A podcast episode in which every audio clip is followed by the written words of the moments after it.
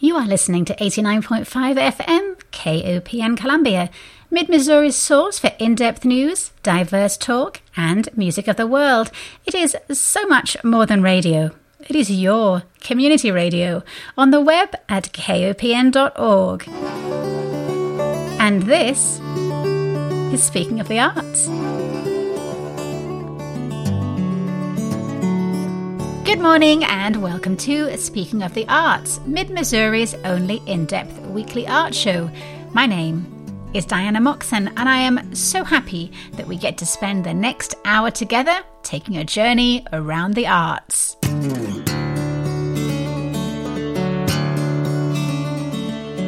When the going gets tough, is it better to be a big organisation with access to considerable resources and deep pocketed donors who can write you a cheque for six figures as easily as most of us swipe our card at the grocery store? Or is it better to be small and nimble, with limited resources and a dedicated cadre of donors who will give you their last $20? But it is only $20. For big organisations who, in the before times, had 100 plus workers and could pull in national touring shows or international exhibits, ticket sales might account for a big percentage of their overall revenue, all of which is now gone. Plus, many of their trained and skilled workers are furloughed and are possibly shifting out of the arts sector altogether. For small organizations, they often ran on a shoestring budget even in the good times, with one or two staff members multitasking and most of their income coming from donations topped up by ticket sales. But now there is no topping up. Add to this the uncertainty of when and if audiences return. A national survey from the beginning of September found that almost 60% of members of cultural organizations said they would only feel safe returning when a coronavirus vaccine is available. And it is likely, according to industry data analysts, that cultural institutions will not return to before times level of visitors and income until 2023. Yes, 2023. So, whether you love the St. Louis Philharmonic or one of the local arts organizations we have on today's show, they all need us to keep them alive. So, off we go on today's jaunt, and our first stop is Columbia Entertainment Company. Many years ago, I went to Disney World with my then six year old niece. The highlight of the trip for her was the Disney Princess Breakfast. She was totally kitted out in her belle frock, or maybe it was Cinderella. I'm no expert, but it was the princess with the blue dress. Anyway, it was a, magical experience for her and an exercise in restraint for me, coupled with a very mediocre breakfast. But the whole princess thing has always seemed to me like an exercise in setting expectations that being skinny and beautiful, innocent and overlooked is the only way to find your prince despite the fact that many princes want just regular sized women with interesting personalities and some attitude. So it is a delight that a musical comedy called Disenchanted came into being a few years ago, and a local production will be streamed this weekend courtesy of Columbia Entertainment Company. And here to tell us more about it is the princess who kissed a frog, aka Enola White. Good morning, Enola. Good morning. How are you, Diana? Great. You know, I have no recollection of reading fairy tales as a child, but but I clearly did, as the stories of Snow White and Sleeping Beauty, etc., are all lodged deep in my brain. But Disenchanted, which is aimed much more at sassy female adults, puts more of a girl power twist on the legend. So tell us what the story arc is of Disenchanted, the comedy musical. So there are many versions of Disenchanted, and one of the versions that we're very happy that is available is the stay at home version. So if you would imagine these Disney princesses, they've been married, they've had their families, they've, they've had their lives. They are, like most of us, stuck at home. And so the way that they are getting together to have a cup of tea is via Zoom. So they're kind of airing their grievances out via song on a Zoom happy hour, if you will. So they're talking about things that have happened to them since we've seen them, since their productions have closed, their, their movies have wrapped, they're no longer having having their rides at the, the various theme parks. So they're just telling us what's going on in their lives in, in really in ways that we can relate to. And yes, of course, with that female empowerment spin. So this is not the Disenchanted that opened off Broadway a few years ago. It is an adapted version of that. So that version of, of Disenchanted, there's a lot more inter interconnectedness, um, a lot more dialogue in that performance. But because we've adapted for the Zoom environment, this is just the Disney princesses having a conversation and singing with each other. And was it adapted by the same person that wrote the original book? Yes, yes, it was. So we're very fortunate that we still have, we retained a lot of the same songs. The theme is still the same, but the structure is a little bit different. If you've seen the production on Broadway, if you've heard some of those songs, it's just been adapted for a virtual format. So this is truly adapted for this age. I mean, he rewrote it knowing that people were going to be producing it over Zoom, and so therefore it is it is designed for that medium. Yes, it, this version is specifically for a Zoom, a streaming format. And we, like we said, we're very fortunate that um, they did this in response to all of the things that have been going on in relation to coronavirus and COVID, they created this virtual format for theaters to be able to still perform and have art out there in the world. So there are eight princesses in Disenchanted. Tell us how they differentiate themselves from their legendary counterparts. Well, you might remember that Snow White is the pretty, prissy princess. Um, everything is always practically perfect um, with Snow White, and Snow White uh, has a couple of feelings about that, and she's going to tell you about her inner sassiness. Um, Sleeping Beauty is not the perfect princess that we all remember. Um, that's laying there with her golden halo of hair. She is kind of she has a little bit of narcolepsy.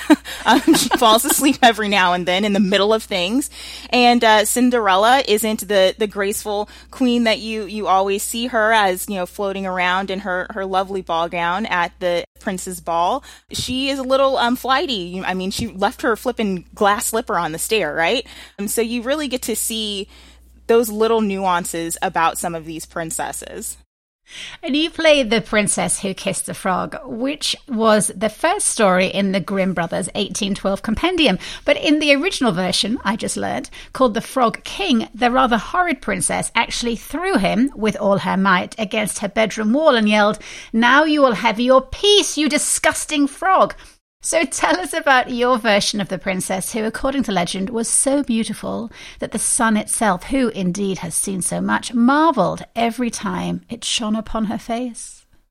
Well, my princess, the princess who kissed the frog, is literally happy to finally have been invited to the party. she says, I've been sitting here waiting for this moment and now here I am. So here is everything that I have to say about why it took so long to get someone who looks like me because she's an African American princess, the first African American princess in the Disney line to come along. So she's like, I've been, I've been sitting here waiting for you and here I am. So let me tell you all about the great things that I can do and how I'm going to contribute to the overall theme that is disenchanted and that is female empowerment. Are they all completely disenchanted? Is anybody doing well in the COVID world? the Disney princesses, well, not the Disney princesses, the disenchanted princesses. They're adapting. They're doing fairly well. Um, Belle has been locked up with, you know, her talking um, inanimate objects, basically the Lumiere and the Cogsworth and all of those. So she might have a slightly different perspective, but the rest of us seem to have have adapted quite well. Now, as well as the eight, let's say, European princesses, they hail from old Europe, you also have Mulan and Pocahontas, who come from very different traditions and were always more feisty than their woe is me European counterparts. How do Mulan and Pocahontas change for the Girl Power Party?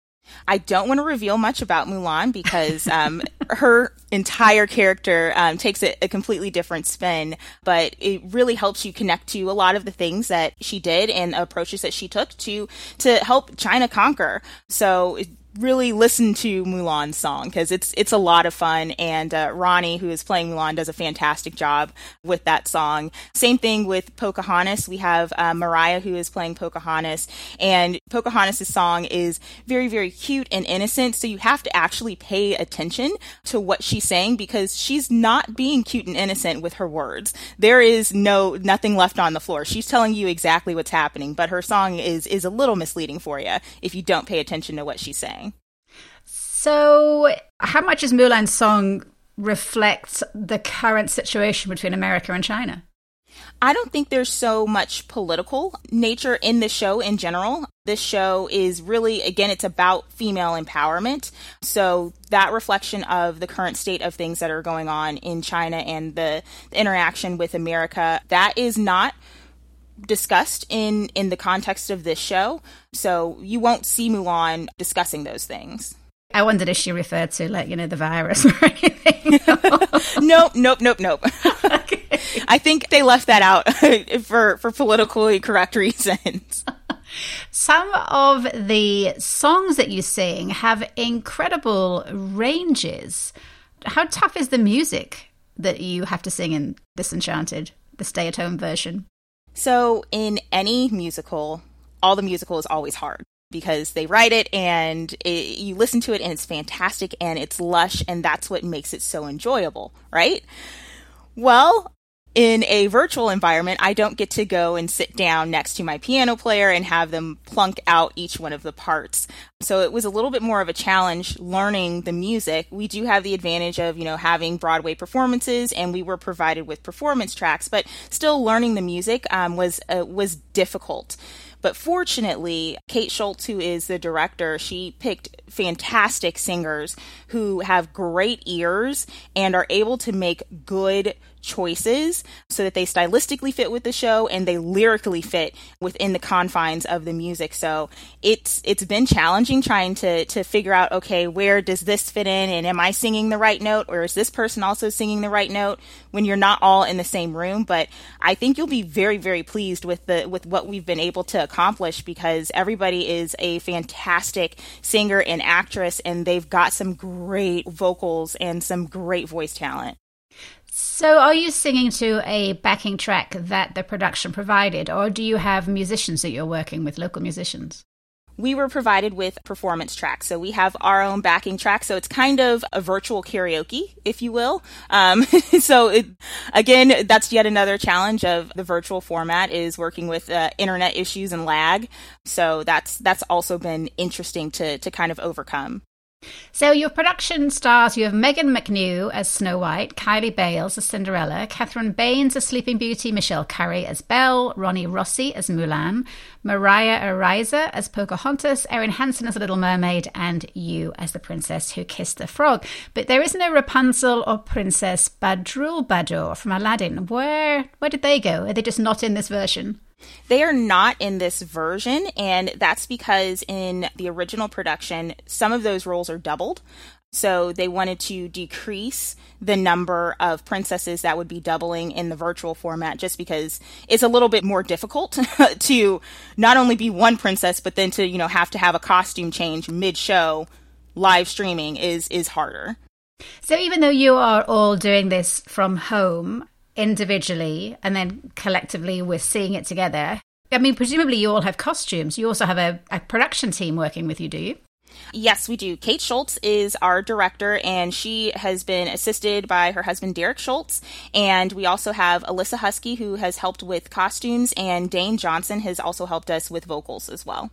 And how are you doing the background? Because you are all at home in the production, then it doesn't matter what the background is. You've just all got your own individual backgrounds we are using the lovely Zoom background feature. um, so we've all adapted our living spaces so that we can have either green screens or blank walls so that we can have these Zoom backgrounds actually working and we don't look like we're just like suddenly emerging out of the mist or out of a forest or something like that.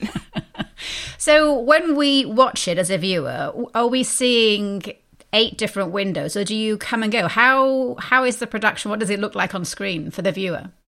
So I don't know what it's going to look like for the viewer, and that's just simply because I, as we're recording it, as we're making everything work, um, Kate is in the background manipulating everything to make sure that whoever is singing, you see that person. And if someone has their video off, you don't see their box. So I'm excited to see what the layout is going to be. I know that she has a great vision. And so I just can't wait to see what it is. And that's another great thing about this format is that I actually get to see the production.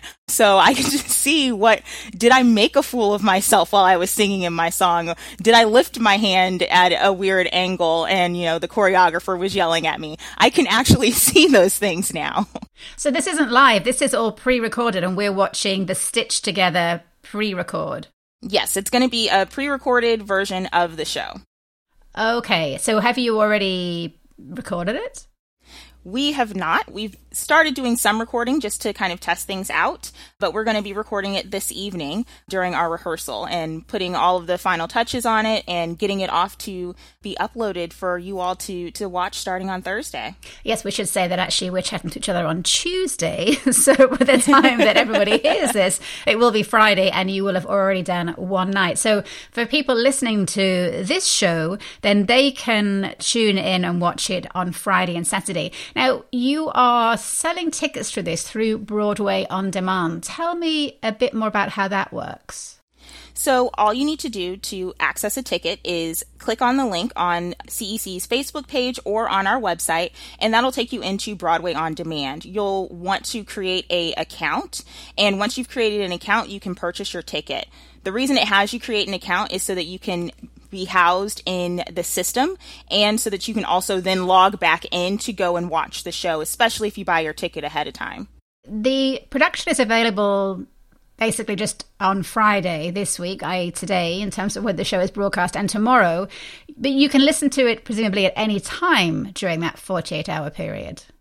That's correct. So once you've bought a ticket, you do get your ticket to watch for one time. So if you want to watch it again, you have to buy another ticket.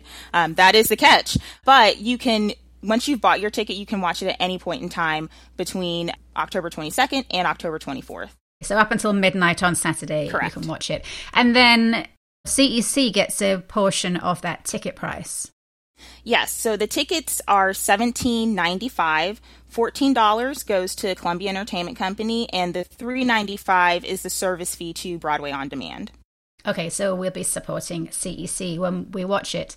So you and Jim Little are listed as the producers for the show. What does that entail exactly?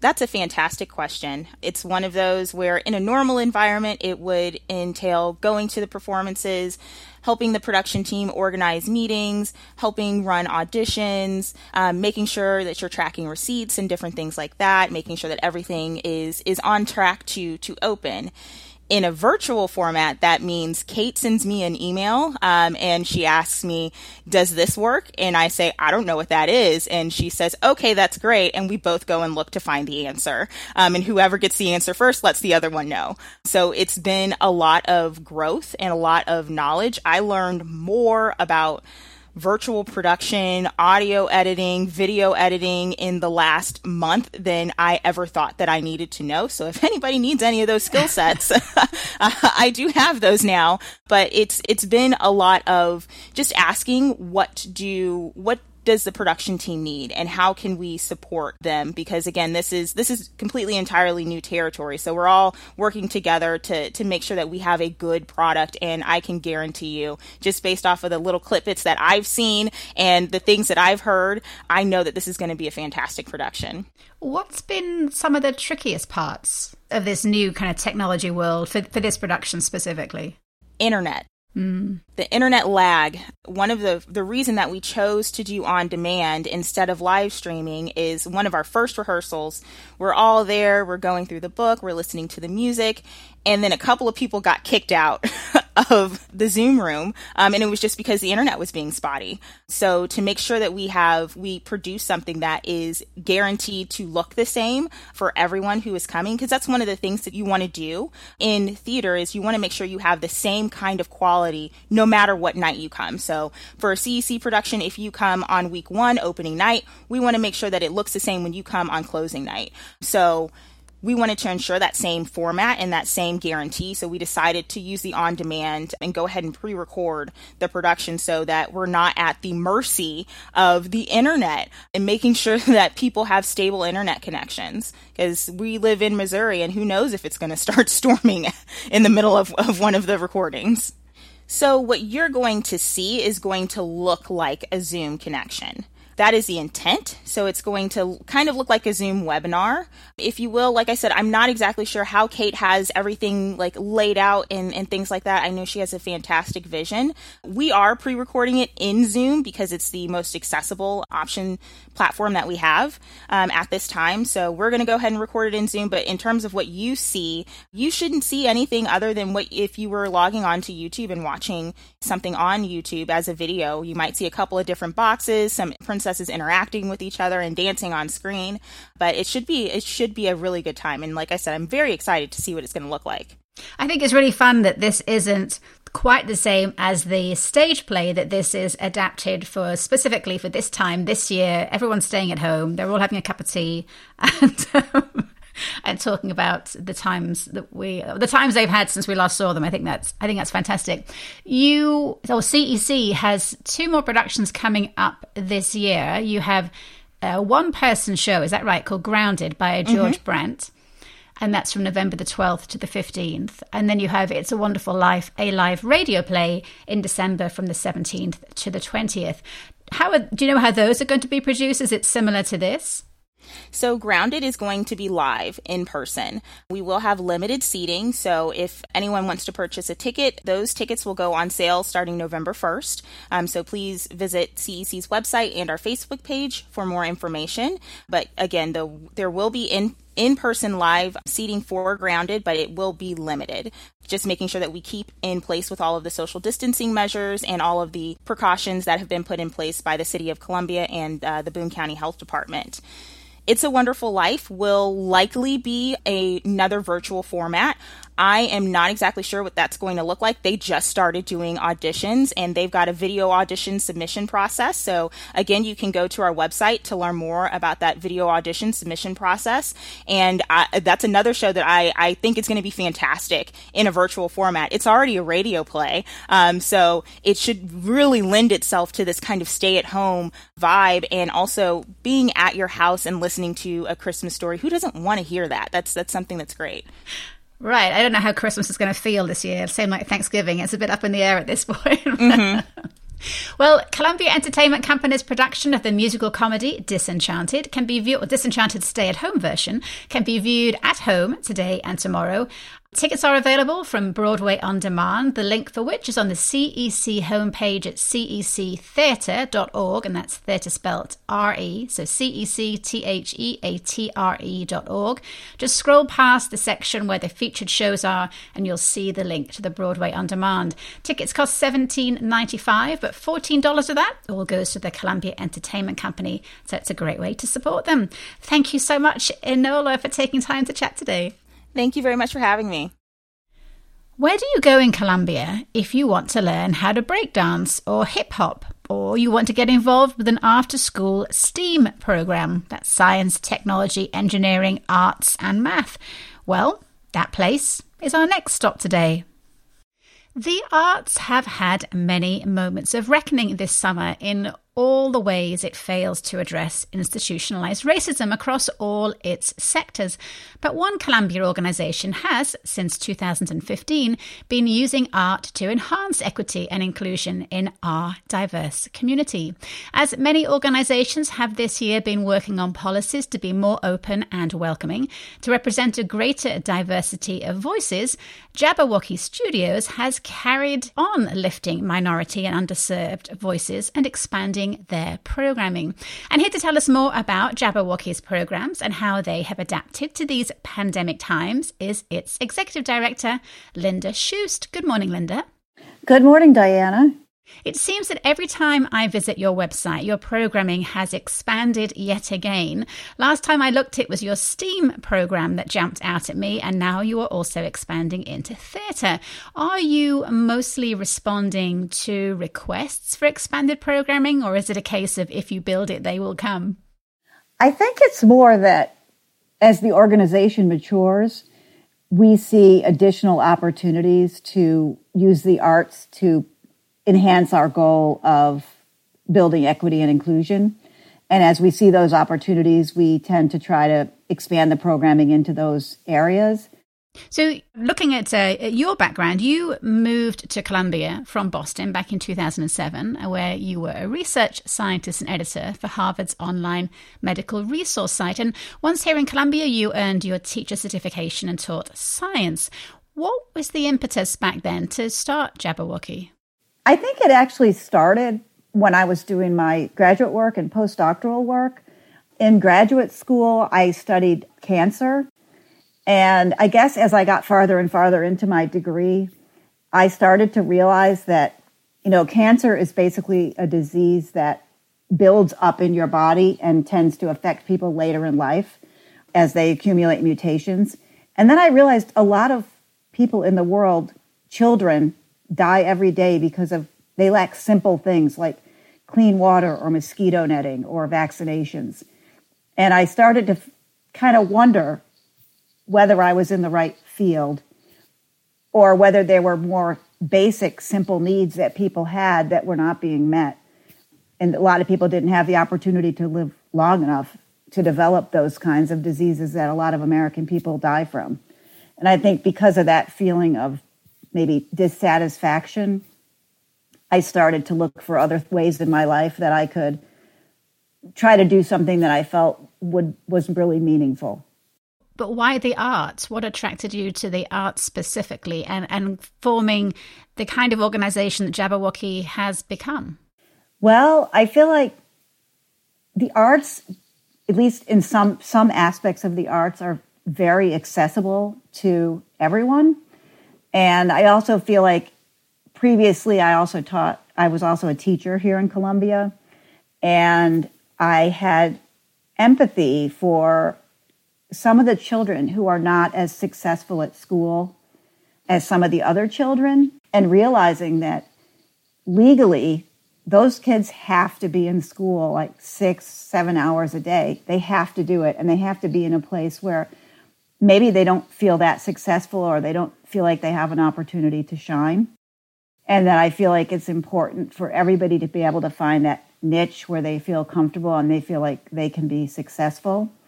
And at the same time, I had become involved with some of the other arts organizations in town through my children's participation and realizing that some of those places were maybe not a very comfortable space for my youngest child who is African American. I think viewing those things through her eyes made me realize that um, they're not necessarily, it, her experience of those spaces was different than my two biological children. And then also, the other catalyst was that I had a friend who was part of a local church, and they had decided that they wanted to try to do outreach to some of the more um, low income neighborhoods in town. And they actually had purchased a house in one of these neighborhoods, and they were doing barbecues on the weekends and inviting everybody from the church and everyone from the neighborhood. And I attended one of those, and it looked to me like, although it seemed like a fantastic idea, uh, something was missing because most of the people from the neighborhood were congregating with each other, and people from the church were congregating with each other, and there wasn't that kind of crossover that they had intended. And it occurred to me that the problem was that there was no there was no common ground for those people to meet on, and I figured that if people are participating in something together, like creating art or learning art, that gives them a common ground to kind of overcome the natural inhibitions that people have with meeting and interacting with people that are strange to them or maybe have different life experiences than they do. I mean, when you started Jabberwocky and mostly looking at, you know, the programming was in dance and music, a lot of that programming was already available to some degree in Columbia. So it is kind of a sad indictment that you felt that your child wasn't welcome in this space because I'm sure that that wasn't anybody's intention, but that is the reality of, of this situation. Um, right. And I'm not saying that I'm not saying that the, anybody there made her feel unwelcome, but I'm saying that to be the only, especially when you're a child or when you're approaching your teens and conformity is so important to be the only one that looks like you in a given space and to have teachers and instructors and adults around you that don't look like you mm. is just a an extra hurdle to have to overcome. And at the heart of, of your mission, you have policies of diversity on your board and your staff. You want to create a warm atmosphere and a community where everyone feels welcome and appreciated. And I'm sure that this year in particular, many arts organizations have reached out to you to ask for advice. Um, I mean, like I said, none of them think of themselves as unwelcoming, but the reality is, as you say, if you are a child and you walk into a space where you're the only person that looks like you, that makes you pause for a moment. What advice have you been able to impart to other organizations? I think in struggling to reach underserved populations, a lot of organizations, including us, run into the same issues. So obviously, one issue can be financial. And we've tried to deal with that by implementing our tuition waiver policy. And that's kind of built into our business model. But the other obstacle that looms very large is transportation. Mm. And so I think everybody who tries to reach out to these populations and serve them eventually comes to the conclusion that transporting people to and from activities or classes is very important. So some of the larger organizations like Boys and Girls Club or like the Moving Ahead program have transportation, so they bring the kids to their activities. But, you know, that opens up a whole, I mean, for a small organization, it's difficult to have the resources that are needed to hire a driver, purchase a car, pay the insurance, pay the maintenance, and all that. Um, and so, one idea that I've been working on, Jabberwocky's been working on, along with the Columbia Art League, is to try to flip the tables and instead of trying to bring kids to us, bringing art out to kids. And so we're in the process now of trying to work with the Office of Cultural Affairs in the city to implement a program where we would have like an art bus, kind of like maybe like the STEM bus that the public schools started. And that bus could go out to neighborhoods where there are underserved kids or areas where not, art's not that accessible and actually bring art to those neighborhoods. Many years ago, when I was at the Art League, and I remember the library was selling off its, um, it was getting a new bus, a new library bus, the bookmobile. And I thought, oh my goodness, wouldn't it be amazing to buy the old bookmobile and turn it into an art bus and then take it around town to places? And we put a bid in for it, but we got outbid by somebody else. And it wasn't a huge amount of money. It was like, I don't know, $2,000. And I thought that would be such a great investment to make to take art out because, yes, it's hard getting downtown and that it does impact a lot of people's ability to take part in all the things that are predominantly happening downtown. Tell us a little bit more about the programming that Jabberwocky does. Well, so we have a lot of programs. Obviously, we started with our dance classes. Every summer, we, well, for the last, this will be the fourth summer, we've painted a mural in an area of town that serves or where people of low income and a high proportion of minority people reside. Last summer, we painted one in the Blind Boone Center where the Columbia Housing Authority's Moving Ahead program is. We also have murals in Oak Towers, and then we have two murals over in the Ridgeway neighborhood, which which we basically our studio abuts that neighborhood. So that's one of the things we've done every summer, and we've done it in conjunction with the city's care program, so that the program has allowed us to pre-screen applicants and then just notify them that uh, we've approved these applicants, and then they send those teens to our studio, and then they're paid through the care program while they learn from our art director about designing and installing these murals. Of course, that went by the wayside this summer because we couldn't think of a way to have teens socially distanced and safe while they're working together on the same mural.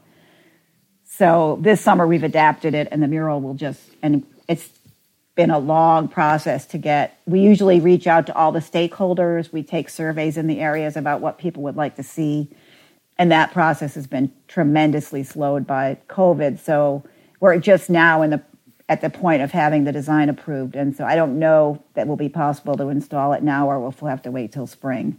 But that's where that is, and we have our STEAM program, which is STEM plus art, and then the other actually change that's occurred to that program.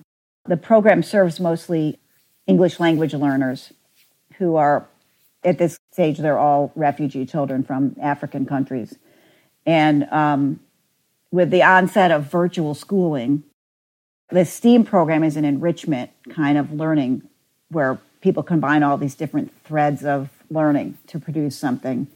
And we realized that with the onset of this virtual learning, and for kids who are not native English speakers and have varying levels of proficiency, and also have varying levels of access to the internet, that we kind of needed to switch gears a little bit from enrichment to basically supporting them and getting through the school year. And so, through the tremendous flexibility of the Heart of Missouri United Way, who funds that program, we were given permission to divert some of that funding to supporting the kids that are in our STEAM program with their schoolwork. And so that's something we've been actually putting quite a bit of effort into over the last, well, since school started. Especially, I mean, not only helping the kids with their homework and helping them to understand what's expected of them and to complete the work, but even just helping them to get working with the schools to make sure they have internet access so they can actually attend their classes. What about your dance programming? What has happened to that in the pandemic? Well, when the pandemic first hit, we having never lived through a major global pandemic before, uh, the board and I naively assumed that maybe we would just kind of wait it out. And so obviously that didn't work. So sometime around midsummer, this is another thing we were very fortunate. Um, the Business Loop CID, and we're within that district, has installed what they call a pop up park on the Business Loop next to Dave Griggs Flooring America. And when the virus hit, obviously a lot of people aren't congregating there. And so we obtained permission from the CID to hold our classes outside there. And so during the summer, we have re- we had reinstituted our dance program, and we've been basically dancing outside at this park, which is ideal. It has a astroturf flooring. It's all fenced in for safety, and there are big storage sheds there, so we store we can store all the stuff that we've needed for our classes. And basically, we just you know take temperatures. People are expected to. The children are masked while they're dancing, or the adults, and um, the enrollment is down, I'm sure, because of the everything that's happening with the virus. So it has been easy for us to make sure that all the kids are socially distanced while they're dancing. And so we've just been doing it outside. And now we've made the we we kind of surveyed a lot of the people that were dancing. And most people seem like they are interested in moving back inside now that the fall has come. So that's a big decision that we're contemplating now because we want to make sure that if we do it, it can be done safely. So that's going to involve like severe limits on class sizes and really stringent masking requirements. And so that's what we're contemplating now. So our, our dance classes are actually our major revenue stream that we use to pay the rent, et cetera. So um, it was nice that we could do them this summer, but hopefully we can find a safe way to continue to offer it. We contemplated offering live streamed classes, but I think kids are spending so much time on their computers now that that's not really a, an option that's very appealing. So it's going to be a tough winter for everybody, I think, um, now that we're all stuck inside. Yeah, yeah. I mean, we're carefully watching what's happening to the case rates and the positivity rates in the area. And the other programs are, are on hold too. Arts and theatre, that's really waiting for a chance for us to get back together again and, and recongregate.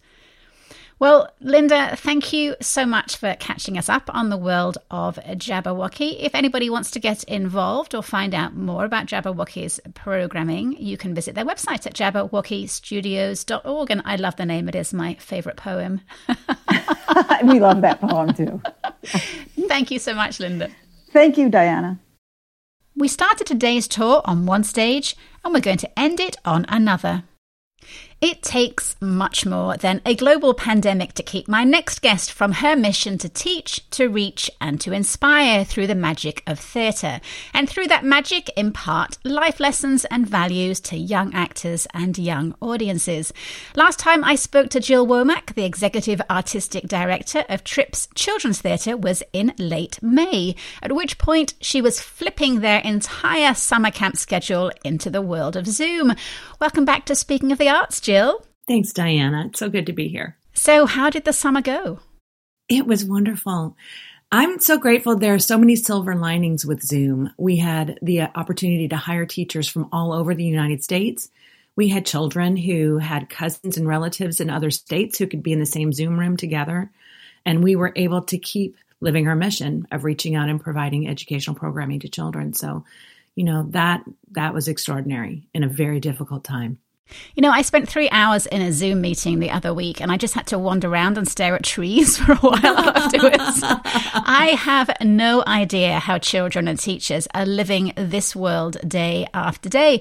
How do you make the world of theatre summer camps work in this medium? Because really, what you do, it's all about movement and action and not sitting still. Oh, that didn't change. That didn't change at all. the kids right now, we we've pivoted now because we weren't able to do full productions right now. We are doing Zoom plays. And so the kids are still doing one group is doing superheroes. So they're they're doing all kinds of stage combat right into the camera and the kids are reacting on the other end as if they've been zow pop pow it's wonderful you know and i love to uh, how interactive it can be because the teachers can see each child, see each child's work individually. Um, the kids are able to see what we're seeing, and in theater, that's that's gold.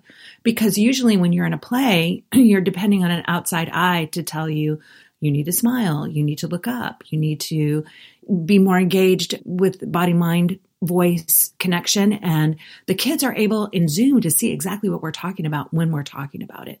And that I think has really improved children's sense of technique.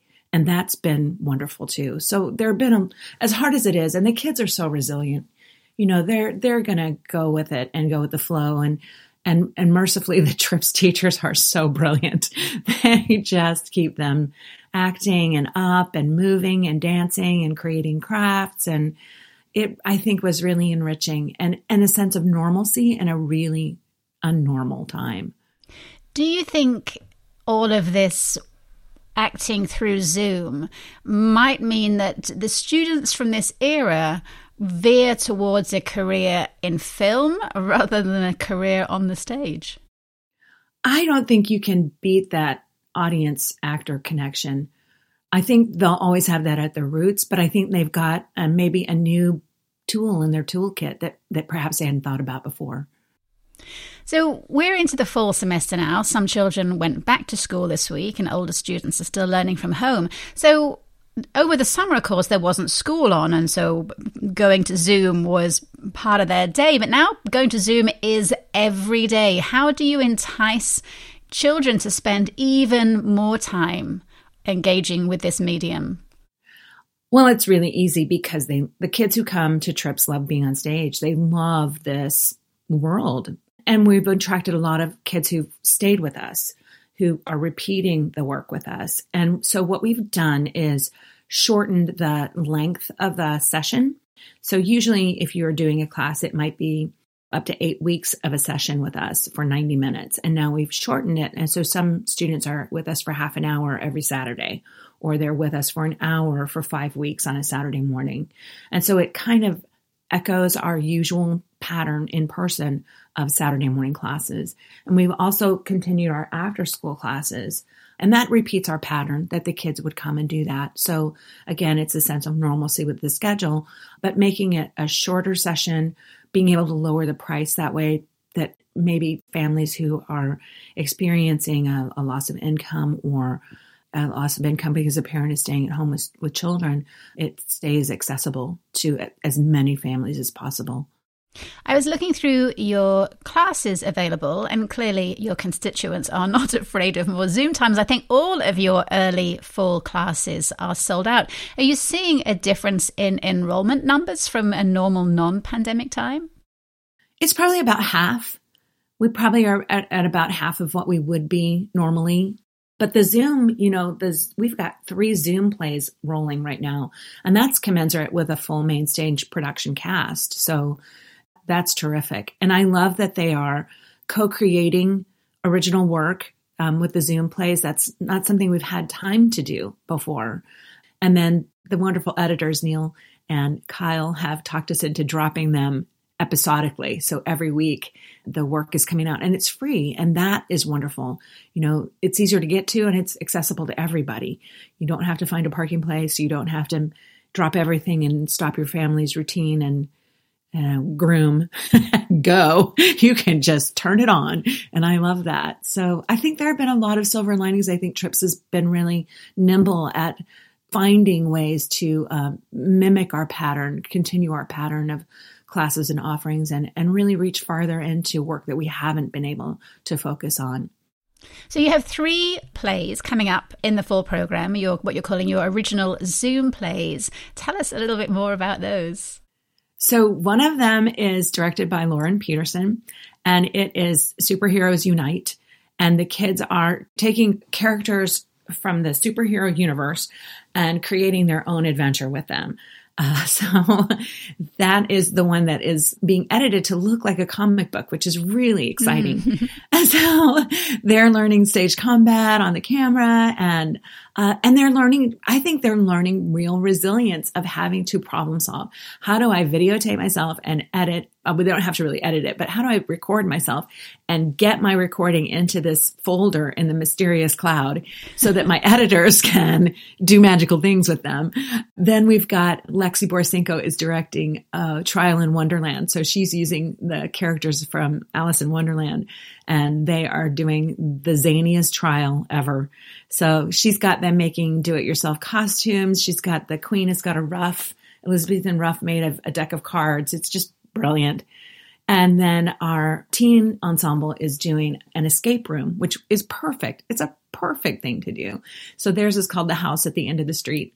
And it's a group of teenagers on Halloween from rival schools who get locked into a haunted house and have to work together to escape. So it's really fun to watch them problem solve in this new medium and the new technical tools that they need to do it and setting up their recording studio stations and you know getting direction in a different way of you have to stay in this little box and how are you going to create this big world and react in this big box so they're rising to it like champs and i think we're really excited to see it come together how does the scripting process work for that? These are original plays. Are the students are writing them themselves? or they're writing them with the teachers? With the teachers. So the teacher had kind of a framework, and then the students came in and said, "I'm interested in this character, and this is the kind of character it can be." And naming my character, and these are maybe some scenarios of some different conflicts and resolutions that can happen in the play, and how does it have a beginning, middle, and end for each episodes, and then the big arc for the overall story so the kids and the teachers kind of skull sessioned with that. And then the teachers dropped uh, an outline and then I proofed it and just asked questions, you know, can this be tighter? Have you thought about this? Which they took back to the, the students and then tweaked it again and then came up with a final. All of them have created about a 30 page script and we're still dropping the two original ones from the summer. Um, the students have one that's picture the crime and recipe for murder that episodes are still coming out from those. So I think we'll have a total of five by Christmas. And then we are planning three more starting in January. Fantastic. And these aren't things, this kind of original work scripting plays, are these things that you would do in ordinary times, or this is something that. No, brand new, which is really, really exciting. As I've said, that's such a great new silver lining that we never had time to to really explore this way. And the kids, you know, always wanted to get that script and get on stage and get those costumes. And so it was just a different mindset. And I think the kids have been really flexible and embraced a different opportunity. And I'm, I'm really proud of them. One of the programs you run, and I don't know how long you've been doing this, is the Q Plays, which is such a powerful and vital space. Would you tell us a little bit more about this and, and how it got started? So Q Players has been postponed. Unfortunately, the the pandemic has postponed it. But I'm really excited about this, and I'm I'm trying to really wrap my head around. I've seen a, a couple of different children's theater companies that have had a pride player group or a Q Q is what we're calling ours for the LGBTQ teens and allies to be able to come together and it's gender fluid casting. You know, we just need to get in the room with them and see what their interest is. Do they want to take like I've wanted to do an Oscar Wilde and gender flop the characters forever. I think it's so exciting to watch work done that way. Um, but they may want to do Shakespeare, or they may want to write something original. They may want to write from their own experiences a, a pastiche of monologue. So you know, it, we really are wide open with what our LGBTQ teens and allies really want to create. And I love that at TRYPS that there's always a space for new programming and new voices and new stars on stage and teaching kids to be the stars of their own lives. I think that's so important and I think I think Q can really do that. You're also involved with the Arts Hero campaign to support an act which goes by the acronym of DAWN, which stands for Defend Arts Workers Now. And the act asks for financial relief of $43.85 billion to the arts and culture sector, which, yes, is a huge amount of money. But then you realize that it's just 5% of what the sector provided to the overall economy last year, which is listed as $877 billion. Do you know, and that's twice what the travel industry their G, right? It's, it's amazing. It's huge. Yeah. So, what conversations have you had with your young actors about the plight of the arts and culture sector, and, and how do they see it? What did they say? Well, uh, we've really addressed it, and I, I sent an email to all of them. I've sent a several now that the Arts Hero campaign has come to fruition. If you want to participate in that, there's a a link on our website tripskids.com. And Arts Hero is a letter writing campaign to our senators who are voting on all kinds of stimulus and relief packages and to include the arts in that conversation and in that support, financial support. TRYPS this year will lose about $125,000 by the end of this year in revenue. And we still have the same bills of rent and utilities and insurance and all kinds of bills that are coming due. So it's really important to include the arts. And I think the brilliance of this program is that the ultimate aim and is beyond stimulus is to, beyond the Dawn Act. It's to create a member of the cabinet who represents the arts. And I, I think if you're not at the table, you're on the menu, right? Or you're cut from from every conversation. And I think that really is the backbone of the direction that the arts needs to go in. We need that that strong support at the table. And so there are a couple of different stimulus prongs going into the stimulus packages conversations of Save Our Stages is one for the music industry and Arts Heroes one for the theaters. And when you think about Broadway is closed, TRYPS I think is the, thinking at this time we're hoping to do an outdoor production next summer. Um, but that depends on where we are in the pandemic. So you can't look too far ahead. So we've been really honest with our students about need and the postponement and the intermission that we're all in in this industry. And I think they're taking it really seriously. And it's such a great path to citizenship of teaching our students take time to write a letter, let your voice be heard. What are you passionate about? And that's what Arts Hero asks kids to do. Any student can do this. Do you sing? Do you play an instrument? Do you love theater? Do you paint? Do you write music? You can be a part of Arts Hero. And it's taking a picture of yourself creating art, doing art, and sending that with a letter. And there's templates on our website and sending that to the, to the senators, to Senator Hawley and Senator Blunt. And nationally, um, you could do it through your school, you do it through representing any local arts group that you are participating in. And that, that cavalcade of hopefully avalanche of, of letters will make a difference.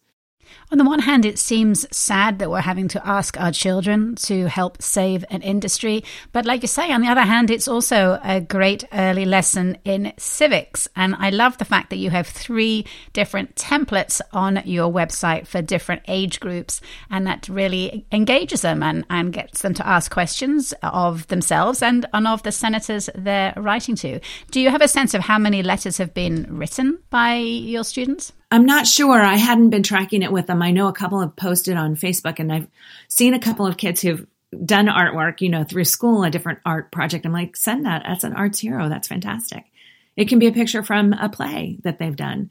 So uh, I think it makes it really easy. The templates and and just sending um, a photo or a, a drawing, anything can can really make a difference. And I think if the kids love the arts, which I know our TRYPS kids do, and the kids at the school programs, they they love theater, they love music, they love show choir, and so learning to support that and advocate for it at any age, I think, is extraordinary. Another big thing you have on the horizon is a move to a new home in I 2021 know. and a fundraising appeal to get you there. What can you tell us about that move and your fundraising campaign? So it's called the 21 Club and we are asking families we we talked about it a long time and we decided the people who make the greatest difference we are change makers and there's the small donations that are steady and you can rely on them from month to month. So we've asked families and, and local community members to join the 21 club and it's making a $21 donation on the 21st of each month so that TRYPS can move in 2021 and we've set it up. It's again it's on the website. A couple of different ways you can do venmo PayPal, there's a way I can help you set up with direct deposit or Cash App. And so that was my learning curve is like setting up a Venmo account and a Cash App account. and, and now I feel I could be a bank teller setting up the direct deposit, deposit. It's so my, my learning curve has been pretty steep on this, but I love doing it. Do you have a home in mind yet?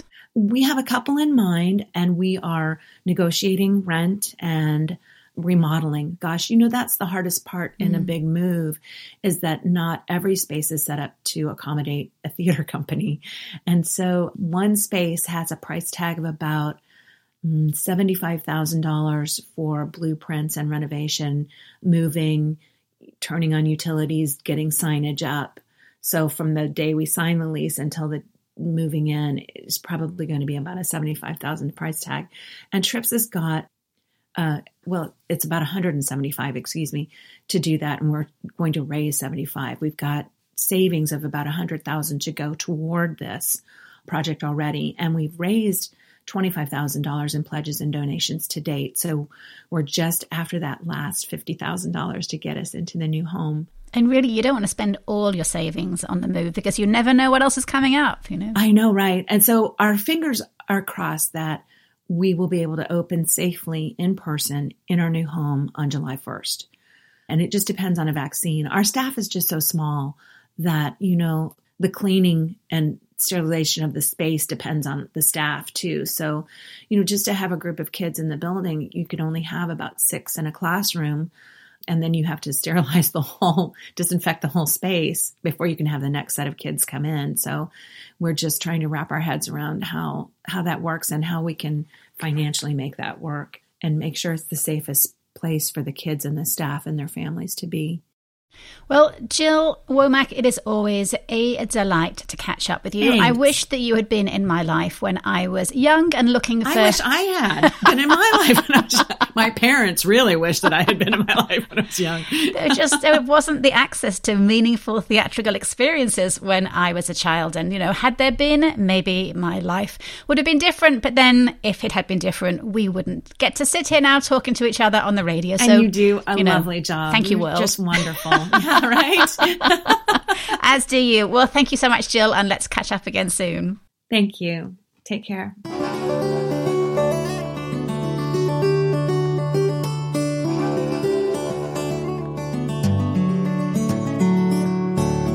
And that is it for another week.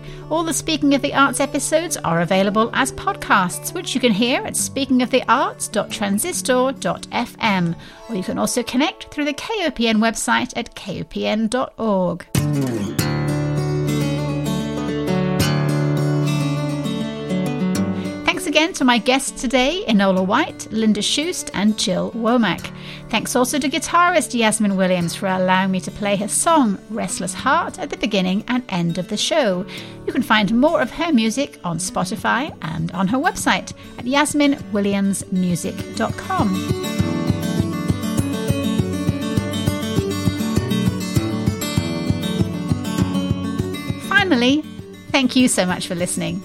I'll be back next week with more peeks behind the arts curtain. Until then, stay arty, Columbia!